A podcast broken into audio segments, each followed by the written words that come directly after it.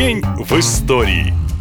23 года назад, 18 октября, началась операция по подъему тел моряков затонувшей атомной подводной лодки «Курск». Она пошла на дно еще 12 августа, по официальной версии от взрыва торпеды. Но практически сразу появились и другие теории. Так, часть экспертов считала, что гордость Северного флота, так называли подлодку, на самом деле потопили. И сделали это якобы американцы. В частности, на такой вариант вариант развития событий намекало сразу несколько российских военных моряков, но газеты и телевидение как будто бы их не замечали. Все теории всплывали только в интернете. Одной из версий атаки сторонники теории о торпеде США считают случайность. Якобы подлодка НАТО следила за Курском и приблизилась слишком близко. Либо технический маневр российской подлодки привел к столкновению. Теории строят разные, но почти все утверждают, что если бы правда тогда вышла наружу, Третьей мировой было бы не избежать. Впрочем, до сегодня это только версии, высказанные в сети. Но точно известно другое. Из 118 членов экипажа 23 не погибло сразу. Они закрылись в девятом отсеке и ждали, когда их спасут. Сколько продержались моряки, неизвестно, но спасать их было просто нечем. В России не нашлось ни технических возможностей, ни подходящих специалистов. В результате весь экипаж погиб,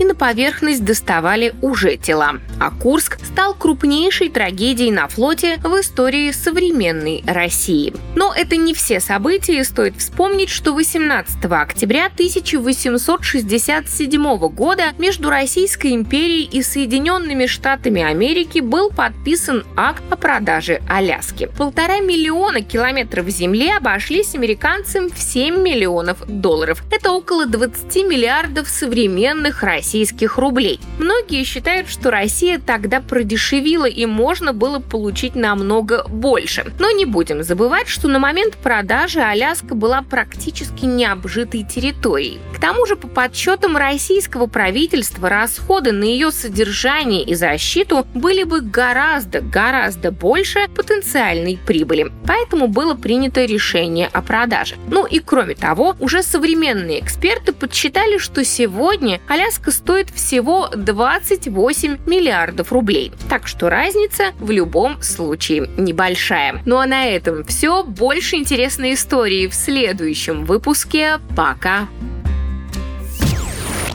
Наша лента. Веселим, сообщаем, удивляем.